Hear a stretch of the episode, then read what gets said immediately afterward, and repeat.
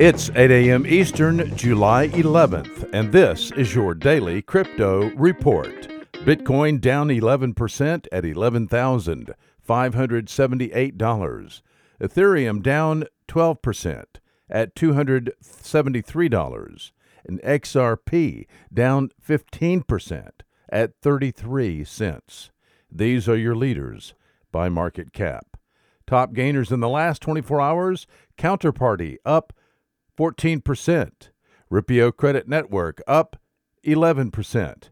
Republic Protocol up eight percent. Today's news. The Virtual Commodity Association is a nonprofit independent trade association backed by four major cryptocurrency exchanges.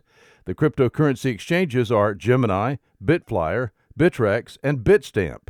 The Virtual Commodity Association, along with law firms, commercial consultants, and compliance experts, is laying the groundwork to advocate before the U S Congress to establish a self-regulatory organization for the cryptocurrency industry.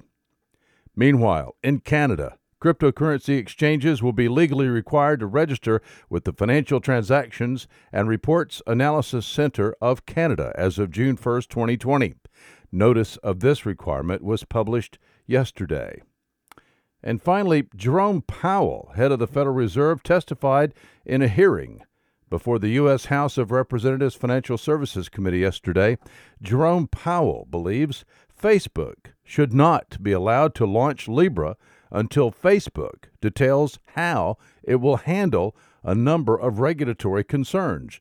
Jerome Powell said, quote, "I just think it cannot go forward without there being broad satisfaction with the way the company has addressed money laundering," unquote. According to Reuters, Powell added that Libra raised, quote, "many serious concerns," unquote, around financial stability and consumer protection as well. The Federal Reserve has apparently created a working group to track the development of Libra. The Fed is said to be working with central banks in other nations as well. Those are your leading headlines today. Visit us at daily crypto report dot io for sources and for links.